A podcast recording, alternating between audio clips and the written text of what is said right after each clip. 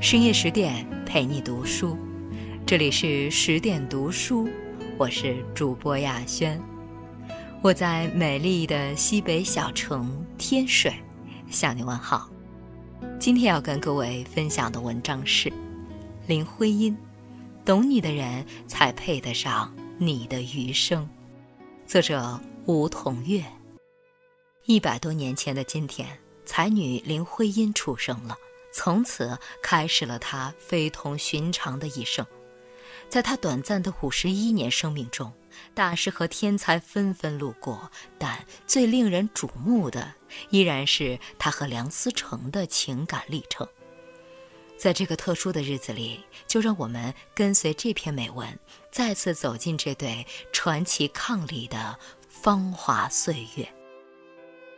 你是爱，是暖，是希望。你是人间四月天，春风拂过四月，总会想起一身诗意千寻瀑，万古人间四月天的林徽因。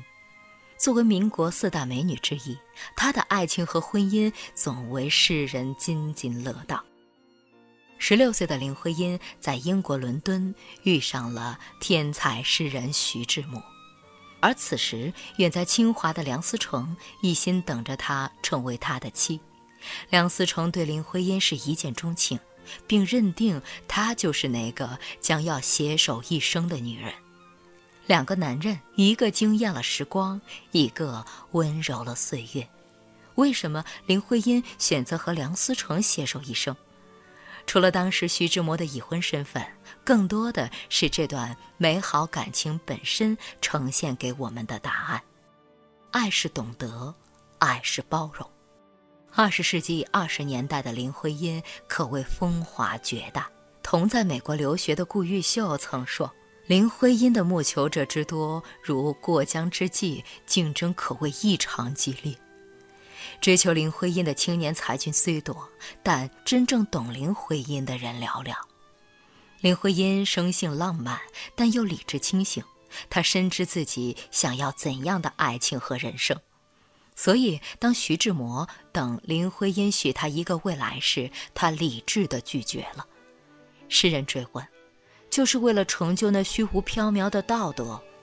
林徽因答：“道德不是枷锁。”而是对生命负责的态度。我不是没有来，只是无缘留下。路途的风景再美，也要舍得及时告别，因为它不属于我。在林徽因的心中，除了爱情，还有梦想和抱负，还有对家国的责任感。他这种人生境界，是视爱情为生命的徐志摩所真正共鸣的，恰好梁思成能懂。林徽因和梁思成有着相似的出身和教养，生活趣味也十分相投，还怀揣着共同的建筑梦想。他们有着更多的理解和包容。童年的林徽因生活在半封建的大家庭中，母亲长期受冷落。她曾说：“她爱父亲，却恨他对母亲的无情；她爱母亲，又恨他不争气。”这种家庭关系对林徽因的性格造成一定的影响，表现是急躁多于温顺，经常会和梁思成吵架。梁思成性格温和，善解人意，像兄长一样呵护他、体贴他，用爱和包容去抹平他内心的伤。在建筑设计方面，林徽因有着过人的想象力和创造力。据他们一生的朋友费慰梅回忆。满脑创意的林徽因经常画出一堆草图，便撂条子给梁思成，因为他知道，凭着他精准而熟练的绘图功夫，肯定会将乱七八糟的草图变成简洁漂亮的作品。林徽因享受着这种被梁思成宠爱的感觉，而宠爱着林徽因的梁思成也是快乐的。他们是爱人，更是知己。有时从对方的一个眼神里就读懂对方已了然自己的心思，有时他们相视一笑不说话，就懂得了对方的欲言又止。这种默契让他们的心贴得很近。正如廖一梅写在《柔软》剧中的台词：“在我们的一生中，遇到爱、遇到性都不稀罕，稀罕的是遇到了解。林徽因和梁思成的爱情，完美的诠释了“懂得”两个字。爱是相互扶持，爱是成就彼此。婚姻是人生的一个新的起点，与什么样的人结婚，决定着婚后成就什么样的人生。林徽因和梁思成辉煌人生的起点，是从他们牵手开始的。一九二四年，为了两人共同的事业和梦想，他们一起赴美国宾夕法尼亚大学攻读建筑学。次年末，父亲林长民在一起意外事件中不幸中流弹身亡。突如其来的变故曾使林徽因一度想放弃学业，梁思成坚定地站在他身后，一边安抚他的丧父之痛，一边为林徽因筹措他半官费留学的学费。一九二八年，他们学成归国，一起受聘于东北大学，组建中国第一个建筑系。梁思成任建筑系主任，林徽因任教授，开启了他们携手对建筑孜孜追求的一生。他们一起考察古建筑，从一九三二年到一九四零年，他们的足迹踏遍了中国十五个省、两百多个县，实地勘察了两千七百余处中国古代建筑遗构。当时，日本建筑学者断言，中国境内已没有唐代以前的古建筑，要研究唐代建筑，只能到日本奈良。经过艰难跋涉，他们于1937年考察到当时国内唯一的一处唐代建筑——五台山佛光寺，找回了失落久远的民族建筑历史与文化精神。他们一起著书立说，在林徽因的协助下，梁思成著成破解清代建筑之谜的建筑专著《清式营造则列》，完成对宋朝礼界营造法式这部天书的注释，编写中国建筑专业的纲鼎之作《中国建筑史》等。梁思成在英文版《图像中国建筑史》前言中说：“我要感谢我的妻子。”同事和旧时的同窗林徽因，没有他的合作与启迪，无论本书的撰写，还是我对中国建筑的任何一项研究工作，都是不可能的。林徽因在中国建筑史册上也留下了浓墨重彩的一笔。他一生最突出的三大成就：参加中华人民共和国国徽设计工作。为天安门广场人民英雄纪念碑碑座设计纹饰和浮雕图案，挽救了濒临停业的景泰蓝传统工艺。这些成就的背后，有着梁思成默默的支持。他们一生相互扶持，比翼双飞，成就了中国最优秀的两位建筑大师。他们堪称建筑界的神雕侠侣，一如舒婷的那首诗。我必须是你近旁的一株木棉，作为树的形象和你站在一起。爱是陪伴，爱是责任与担当。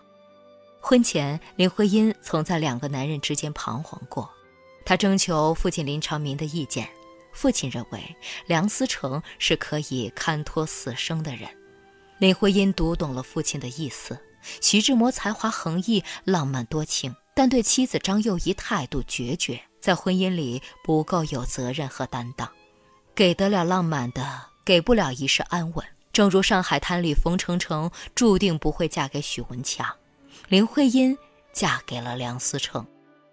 越是经历苦难的时候，越是能考验真正的爱情。抗战期间，刚到李庄不久，肺结核复发，连续几周高烧至四十度不退。据女儿梁在斌回忆，当时李庄没有任何医疗条件，病人只能凭体力慢慢煎熬。无计可施的梁思成担起了医生兼护士的角色，学会了静脉注射，亲自给林徽因打针。每看到咳成一团、嘴唇憋得发紫的林徽因，他心如刀绞，紧握她的手，小心地呵护着她，恨不得替她去生病。在李庄的五年，林徽因一直卧病在床，梁思成学着蒸馒头、煮饭、做菜，跟当地老百姓学着腌菜和用橘皮做果酱等。家里实在无钱可用了，只能去当卖烧值钱的物品，如衣物、帕克笔、手表等都被吃掉了。梁思成常苦涩地逗笑：“把这只表红烧了吧，这件衣服可以炖了吗？”虽然日子很苦，但梁思成从未想过逃脱或放弃，尽全力照顾林徽因。每次出门，他总和朋友们提起，他惦记、担心、心疼那可爱的病妻。躺在病床上的林徽因，一次又一次对生命悲观失望。是梁思成一次又一次用爱燃起了他对生命的渴望。医生曾断言他活不过五年，他不仅比医生预言的多活了五年，还做出了不朽的功勋。想起他们结婚时，梁思成问：“有一句话，我只问这一次，以后都不会再问，为什么是我？”林徽因说：“答案很长，我得用一生去回答你。”准备好听我了吗？此生契阔，与子成说，执子之手，与子偕老。他们用一生的爱和守护，践行了他们的爱情誓言。这大概就是爱情最美好的样子吧。爱是信任，爱是自由。林徽因继承了父亲善交际的特点。本身又是接受中西方文化教育的新时代女性，朋友甚多。林徽因说过，她喜欢在思想和感情生机蓬勃的交流中领会生命的快乐。他的家北总部胡同三号院成了二十世纪三十年代京城最吸引人的文人沙龙，聚集了当时最优秀的知识分子，作家沈从文、哲学家金岳霖、政治家张奚若。经济学家陈岱孙等都是他家的常客，他们有相似的教育背景，不同的专业结构，导致有不同的思想见解和感受，在这里融合碰撞。每逢此时，林徽因就会思路洞开，妙语连珠，灵感频频闪耀。作家萧乾从艺当时，林徽因说起话来，别人几乎插不上嘴。梁思成常坐在一旁点头称是，时而与他相视一笑，眼里满是欣赏。梁思成让林徽因做一个自由的妻子，让她的才华得到自由的发挥。除了建筑，林徽因在文学、艺术等方面都有很深的造诣。她的诗唯美清新，是自然与心灵的契合，总能让人读出人生的况味。文学和艺术的修养，有助她在建筑上有了更深的理解和更高的品味。真正的爱情不是枷锁，而是为你打开了新的窗口，让你感受更多的爱与自由。如果没有心灵的自由，爱情是不能够正常呼吸的。建立在彼此信任基础上的自由，是婚姻保持新鲜和生命力的宝贵氧气。林徽因和梁思成这对学者伉俪，在相互扶持、相濡以沫中，携手走过了风雨人生。在林徽因离去后的二十年里，梁思成没被击倒，为首都北京城市规划以及古城保护呕心沥血，为他与林徽因共同的建筑事业继续倾尽了最后的心血。在女儿梁再斌和儿子梁从诫的眼里，他们是温暖、亲昵、充满仁爱和责任的父母，他们给子女留下了世间最宝贵的财富——人格的力量，犹如一束光，照耀着孩子们一生的路。虽然岁月动荡，但孩子们始终不忘梦想与社会责任，分别在新闻和环保事业上做出了杰出的贡献。婚姻冷暖，唯有自知。梁思成说。文章是老婆的好，老婆是自己的好。林徽因说：“如果她的人生可以重新安排，她仍然会选择现在的家庭，因为这是理想的、完美的、充满着诗意的家庭。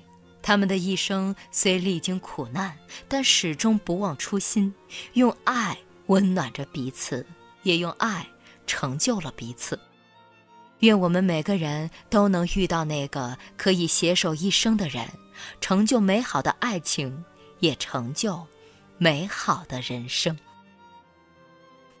深夜十点，今天的文章就分享到这里。更多美文，请继续关注微信公众号“十点读书”，也欢迎把我们推荐给你的朋友和家人。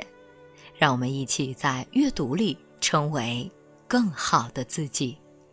我是主播雅轩，我们晚安。